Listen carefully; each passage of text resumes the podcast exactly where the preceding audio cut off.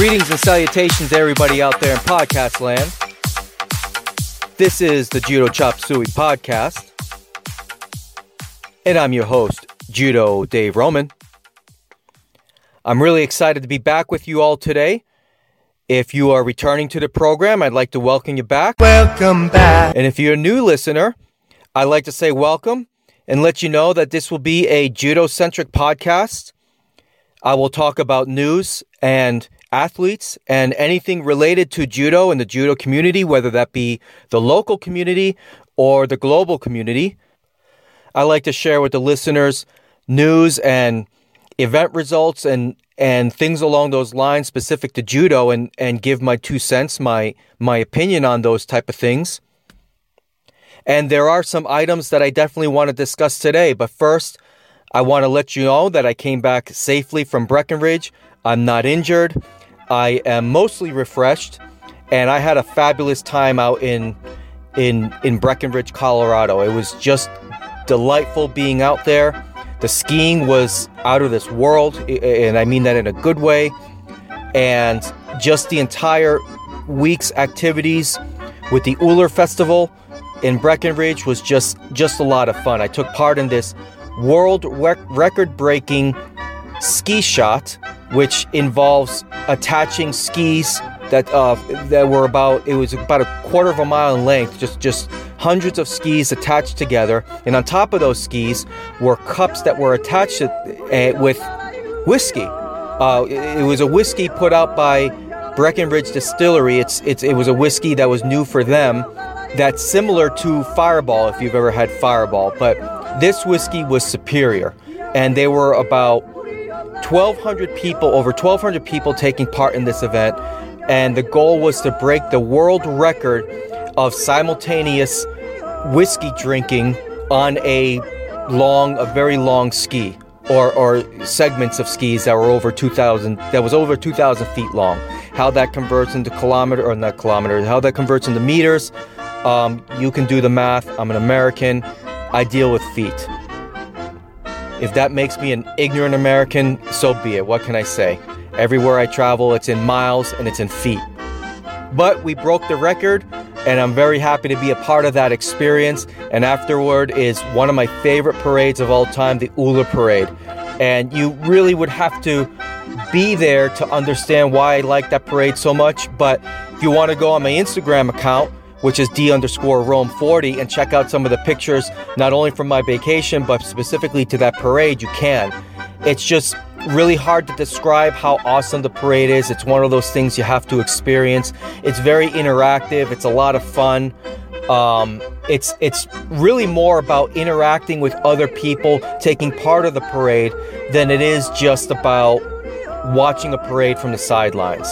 And I just had a great time. I went skiing on Friday, and the amount of snow that is on that mountain is just ridiculous. Now, I've done powder skiing before, but I've never done the type of powder skiing that I did on Friday. It was it was a challenge in its own right simply because I'd never experienced anything like that before. I, I managed to fall in one of the upper bowl areas once, which was just a real pain in the rear end. And if you don't know what the bowls are, it's it's the areas above the tree lines that typically have the most extreme and expert level terrain. So I managed to handle them pretty well, uh, except for one run where I fell and I lost my pole. And when you lose a pole on a steep run like that, it's a really really tough climb to get it back up uh, to get to get it get the pole because I had to climb up a very steep face with skis and it was not easy to do. I had I, what I ended up doing was I made it halfway and I decided to flag somebody down to help me out and sure enough that person did. If you're listening to the podcast and I doubt that you are, I really appreciate the help because it it made my day a lot better because it was darn near impossible for me to climb 20 feet just to get that pole. It was actually 50 feet away. I managed to climb about 20 feet. It took me a few minutes and it was just it would have been a hard climb with without skis on my feet on a on a summer day but you know during the winter with uh, four feet of powder with skis and, and one pole attached to my wrist, it would have just been extremely difficult. But other than for that one fall, I had a fantastic time. Eh, there were a lot more people on the mountain than I would have liked or expected, but I guess that's typical of Breckenridge going into a weekend. So I made it back in safely yesterday morning and I caught up on some much needed sleep. I took a lot of great pictures from the summit. I took a lot of pictures of the town and it was just just a fabulous trip. And I'm not going to bore you anymore about the trip. I'm glad to be back home and I'm glad to be doing another episode of the Judo Chop Suey podcast to talk about judo and talk about the sport that I love and the sport that I'm very passionate about.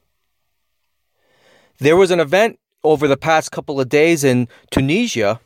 It was called the African Open, and it's the first event of the International, International Judo, Judo, Federation. Federation.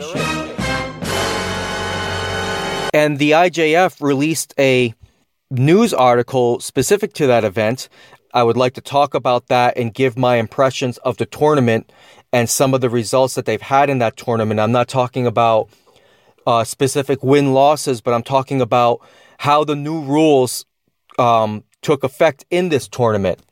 So I have some information. I'd like to read the article published by the IJF, and I'd like to talk about some of the more specific statistics that the IJF did not publish in their press release. So the headline starts off saying, Positive results for the new refereeing rules in Tunis written by Nicolas Messner. After months of work and consultation, and after the new judo refereeing rules were revealed last December, and most recently presented by the or at the IJF refereeing and coaching seminar in Baku, the baptism of fire of these new rules took place this weekend on the occasion of the first event of the 2017, the Tunis Open 2017. That's what it said. Mr. Juan Carlos Barcos, IJF head refereeing director who is present in Tunisia, analyzes the first expected implementation. I have to tell you that it was a wonderful surprise, and this first contact with the new regulations left me with an extraordinary and positive feeling. It is never easy to change the rules as long as we have not seen what it gives in a real competition situation. It is difficult to form a definitive opinion. Here in Tunis, we had two days of high level competition, and during the two final blocks, all the fights were won by a positive score, or, in other words, by an action giving Wazari or Ippon. Knowing that there are still two competitions by early February, we will arrive in Paris for the first event of the 2017 IJF calendar with experience, and this is good and necessary. I remember from this weekend that the athletes were strongly committed to winning by marking advantages and not by seeking to penalize the opponent. It was one of the objectives of this rule change, or I should say change of rule, and here in Tunis it was reached. I observed a dynamic judo and a very good fighting spirit from all the participants, who for the very first time could practice the new regulations. All of this was very moving and everyone had a positive feeling. For sure, it was only a first competition and it is important to stay focused. The Paris Grand Slam, February 11th and 12th, will be the really big test. I also note that the rules and ethics of our sport have been fully respected. If judo becomes more dynamic and comprehensible for the spectators, the media, the sponsors, and of course for the judokas themselves, and if we keep what is part of our genes, namely our moral code, then we will have made great progress. I think it was the idea of our president, Mr. Marius Vizer, and after the first event, we can be optimistic. It is important to underline that the new regulations was a result of a wide consultation. So I think, you know, with that, and this is me speaking now, uh, it's, it's, and I pointed this out in my last podcast and, and a lot of people who are still up in arms over the leg grabs, and I swear this is not going to become another podcast on leg grabs. Believe me, I'm I'm a little over talking about it. Well, I'm not over talk. I'll never be over talking about leg grabs so long as people want to discuss it. But I think for in the context of these rule changes, talking about leg grabs is like talking about Kani Basami being banned. it's done with. It's been happened. It happened years ago, so it's it's time to talk about the rules in question today. Now, it's interesting to see that that uh, Mr. Barcos wanted to make it clear that that these rules and regulations were the result of a wide consultation and not just falling on um, Mr. Vizer's shoulders, which I happen to think that's probably the most accurate way to look at these rule changes. It, it wasn't Marius Vizer who dictated how these things should happen. The article goes on to say Mr. Mohammed Meridja, IJF Education and Coaching Director, who was present in Tunis as well, was also impressed, and we had no difficulty in agreeing on the positive results of this first event. I am optimistic, but I remain, and we are all very much focused to make sure that the new regulation is a total success. It is nevertheless impressive to see that 90% of the matches of the weekend resulted in a positive score. We are on the right track and we will continue to work in that direction. Now, here is what I am more interested in. These rule changes are going to give you a positive score. There's absolutely no debate about that. But what I am curious to see is will there be more Ippon? Will there be less uh, winner by Shido and golden score? Will there be less Hansoku Make? And I'm very curious to see the statistics of this event. Now, thankfully, there is a website out there that actually calculated and, and puts this information together. Judobase.org has all the information that I could possibly ever want from this particular tournament. So I would like to cover some of the statistics taken from both the men's and the women's divisions and try and make some sense out of it all and, and maybe come to a conclusion as to what this may look like for future events. So, what I would like to do is compare the results for scores in this event com- and compare them to what we were seeing with the Rio Olympics. And let's see if there has been an improvement. So there are a total of 144 competitors. Now, now before I continue with this, I just want you all to know that I agree with Mr. Juan Carlos Barcos. This is just a very small sample. The real test is going to be in the in the event in Paris. This is not the real test, but I'm curious to see between this event and the next two events leading up to Paris, whether we're going to see a consistent trend. But let's just, and, and, I'll be sure to keep track of that, but let's just start with this particular event first. Now, for all the men and women, 55.56% of the matches were decided by Ippon. Compare that with 52.55% in Rio. So is there an improvement there? Yes, there is. So let's continue with the Wazari score. Now, now there is not a Yuko anymore, but let's continue with Wazari and see what those statistics bear out. For Wazari, for all the competitors, 32.64% of the scores were decided by Wazari. Now, in Rio, if you combine Wazari and Yuko, we're looking at, uh, let me take a look here. We are looking at 30.79% of the scores decided by Wazari and Yuko in Rio. Now, when it comes to the penalties, it looks like 2.08% of the matches were decided by two Shido, so I'm going to guess that's a golden score. So they were three. That's a, if I'm looking at the totals correctly, that's three total matches were decided by golden score uh, by uh, Shido. And then 6.9% of the matches, 6.94% of the matches were decided by three Shido. And then 1.39% of the matches, which is a total of two matches, were decided by Hansoku Make. Now, whether that's Hansoku Make because of grabbing the legs or because you try to break somebody's arm with a poorly attempted sode or, or, or, or I mean, wakigatame. I don't know.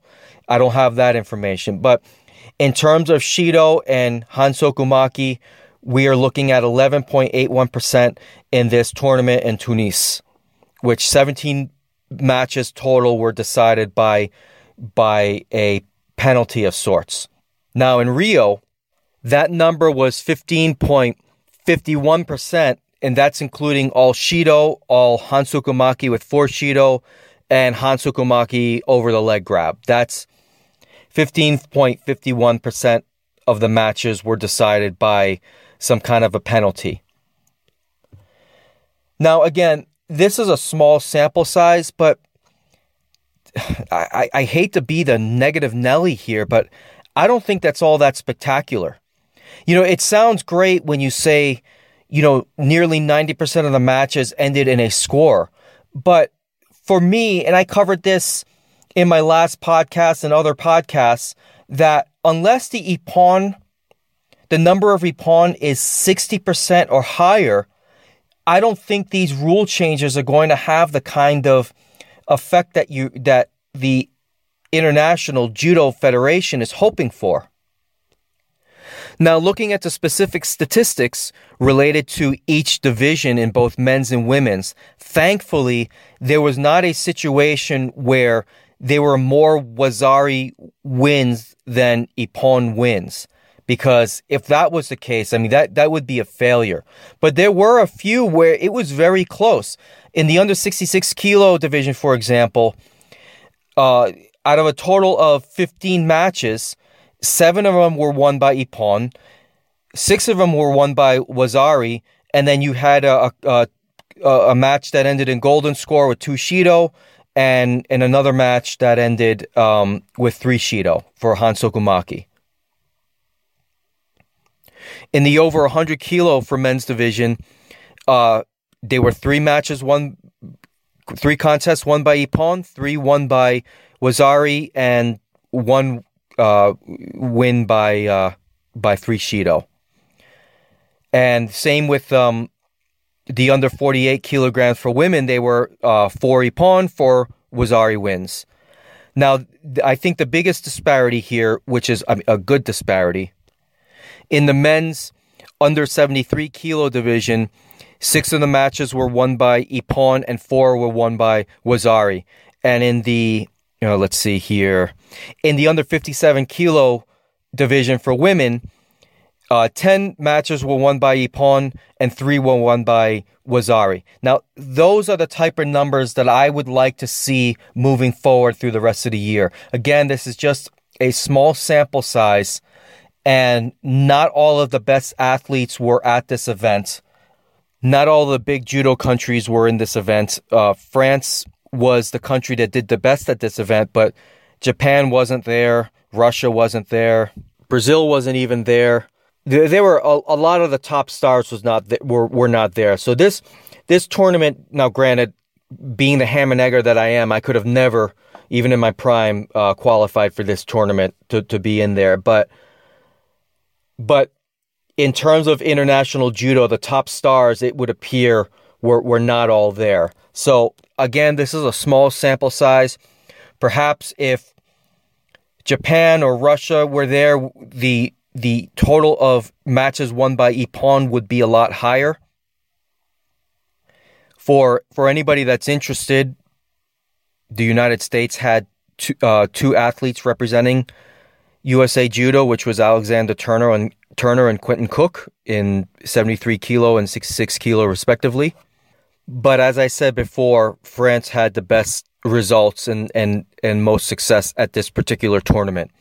I don't know what letter level this tournament is, whether it's a C level tournament or, or a D level tournament. I'm really not sure. But, you know, for me, this these results are not what I'm expecting for these rule changes. I want to see 60% of the matches won by Ippon.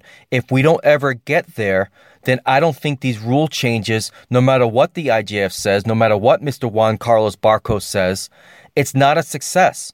Having scores, having a higher percentage of scores is not relevant if those scores are ending up in Wazari. And this was my worry when you had this idea of getting rid of Wazari Awasete Ippon. now some of these matches are just being won by whoever has the most Wazari, and, and you'll never get that Ippon.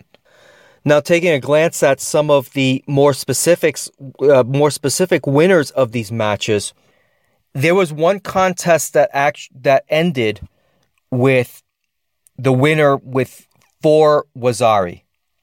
There were four matches that ended with the winner with three Wazari. And for the other matches, there were a lot of matches that ended with uh, with two Wazari and no Ippon at the end of regulation, at the, at the end of four minutes. Now, on this judobase.org page, I'm not sure if I'm seeing every single match being represented on this page for this particular contest, but with the information that I'm seeing, I don't know. I don't know. I still don't know what the advantage is to having or for getting rid of Wazari Awasete Ippon, especially if the majority of Wazari wins, or, or if the with the majority of winner by Wazari, those matches are ending with the winner having two Wazari. So why have why get rid of Wazari Awasete Ippon if most of the matches are ending with the winner having two Wazari? If the, I'm talking about the matches that don't end in Ippon, most of the matches that are being won, the winners have two Wazari. You may as well just have Ippon at that point, call it Wazari Awasete Ippon, and declare the winner of the match right then and there. I think it would make for a lot more exciting judo um, especially if you raise the standard of what a wazari is back to its original definition and not including scores up to Yuko. I mean, I can live with the scores being uh, of Yuko being included in wazari, but but like I've been saying here, I am not seeing in this one small sample size the effect that I would have liked to have seen moving forward. I, I just don't think a 2 to 3% improvement on the number of Ippon in a particular contest is what the IJF was looking for. And that is why I specifically asked Mr. Marius Vizer in his Twitter Q&A if the IJF had a specific percentage of Ippon wins that they would like to see. He didn't answer the question quite in the way that I would have hoped. And this results here is just not, in my opinion, is is not great. If any of you out there in podcast land have a different opinion, hey, feel free to hit me up on Twitter or or on Reddit or on Facebook and, and let me know. Uh, if this is just my opinion here, I'm not I'm not the expert. I'm just a like I've said many times before, I'm just your your local club shodan that happens to have be very passionate about judo and what's going on in the judo world. But for me, this is more disappointing than any leg grab ban, to be perfectly honest with you. I want to see 60% of the matches won by Ippon at least, or else I think the IJF should revisit these rules after the World Championship. Um, oh, look at this. Folks, we've got breaking news. Yes, that's breaking news from judoinside.com. I must give them credit because if it wasn't for them, I would not have heard about this. I got I got a I just received a tweet about this. The headline here states Double Olympic champion Peter Seisenbacher faces worldwide search warrant. Has anybody seen Mr. Peter Seisenbacher? Anybody? because apparently this guy has done a bad thing and he's standing trial and he's nowhere to be found.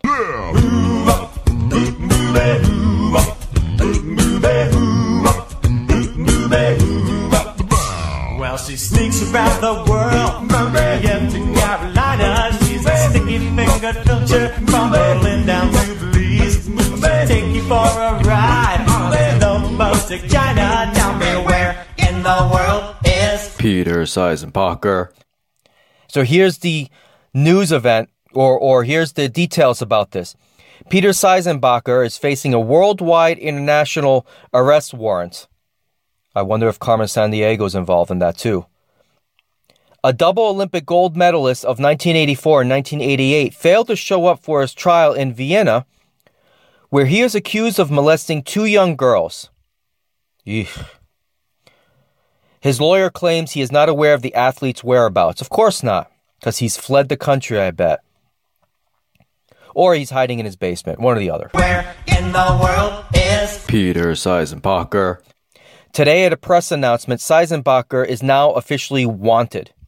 The judge suspended the proceedings on Tuesday, the 20th of December, after Seisenbacher failed to show for court two days in a row. We have not received any information from the defense on his whereabouts or the reasons for his absence, court spokeswoman Christina Salzborn, who announced today's press release. Seisenbacher became the first judoka to ever win two Olympic gold medals in a row, winning in Los Angeles in 1984 and Seoul 1988. He was named Austrian Athlete of the Year on three occasions, and he, he is an IJF Hall of Famer. The now 56 year old Austrian currently works as head coach for the Azerbaijan judo team. Well, that really stinks for Azerbaijan because they've got a they've got a few good athletes there, and without their head coach, that could put that program. You, I wouldn't go as far as saying in shambles, but but that's got to be very harmful to the athletes there the Vienna, well, you know, hold on a second. Now, I don't I don't know how Austria handles court proceedings and such, but I, I would think that these charges are not exactly new, that these are things that have been in the works for quite some time. So I, I part of me is surprised that uh, the Azerbaijan Judo Federation would even allow him to coach their team with such an allegation um, being pointed toward him. Anyway, I'll continue with the article. The Vienna Regional Court of Justice deliberately did not communicate to the outside world that Peter Seisenbacher had already launched the worldwide search immediately after the rescheduled negotiation date. That's verbatim there. For criminal reasons, this is a quote, for criminal reasons and to not hinder the search, the media and the general public have not been given any information, says Salzborn.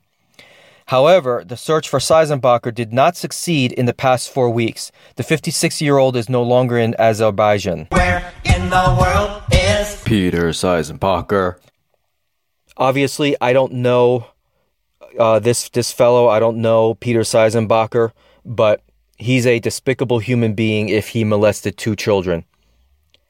You know, I, I, I just anybody who would do that is is just a disgusting human being and and is displaying values that are very very anti judo and he has no place he has no place in judo un- unless he is found innocent of these charges. He has no place being a coach of any team or or being involved in judo in any capacity from here on forward i mean i'm not going to be judge jury and executioner here but Usually, when these things happen, when somebody is accused of being a molester, those accusations are warranted.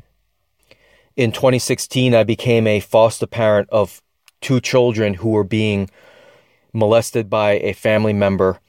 And, you know, to be in the thick of that situation there was was a life-changing experience. Now, to be clear, when I said family member, I'm not talking about a member of my family. It was a member of their family. They were not, these children were not relatives of mine, but they happened to be in my care when everything went down. So we became temporary foster parents for a couple of weeks to make sure that their transition to a safe environment took place. And having been in the middle of this thing, to be accused of molesting two young girls, it, it just really, really angers me. I, I I know the kind of damage that can do to two young girls, and I'm going to assume that he is likely very guilty of this despicable crime. So, if anybody out there happens to see Mr. Peter Seisenbacher, feel free to punch him in the face, break his arm, and call the authorities. Because I have no tolerance for anybody who molests children. Absolutely no tolerance. So I hope he's caught and I hope he stands trial. And I hope he's not found dead, to be honest, because somebody like that needs to pay the price for his crimes. As far as I'm concerned, only guilty people run. So I don't have any problem in saying that he is likely guilty of this despicable crime and he needs to stand justice.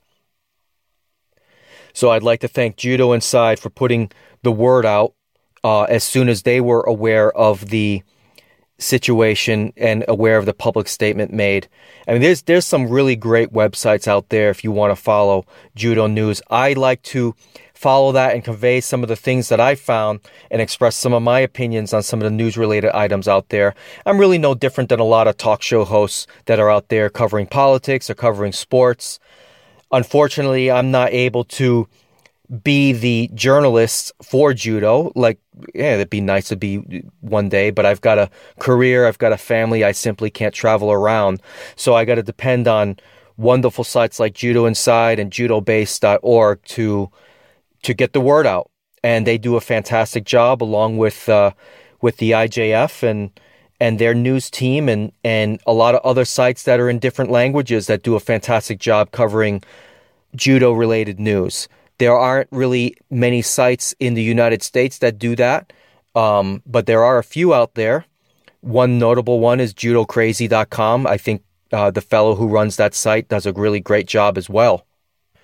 So I encourage you to check out all of those sites and continue to check out this podcast because I'm here to provide judo content as well in a different medium that is not uh, apparently, like I've said before, not too many people are are doing judo specific podcasts. And if they are, they may be in other languages. I don't know. Get on with it. Yes, get on with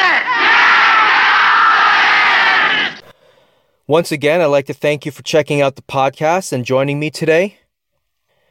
I am in the process of working on interviews. I sw- I know I've been saying that for a couple of weeks, but I really am looking to nail down some people, some guests.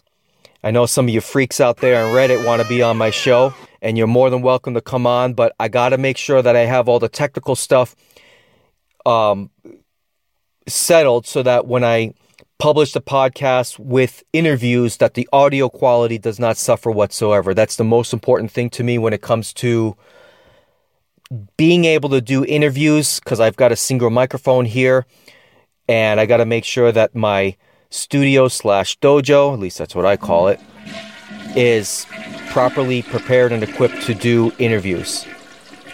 So I promise that's definitely going to be coming down pretty soon. I mean, maybe in the next uh, within the next month. That's my goal. I would like to have a guest on my show within the next month and then just continue from there.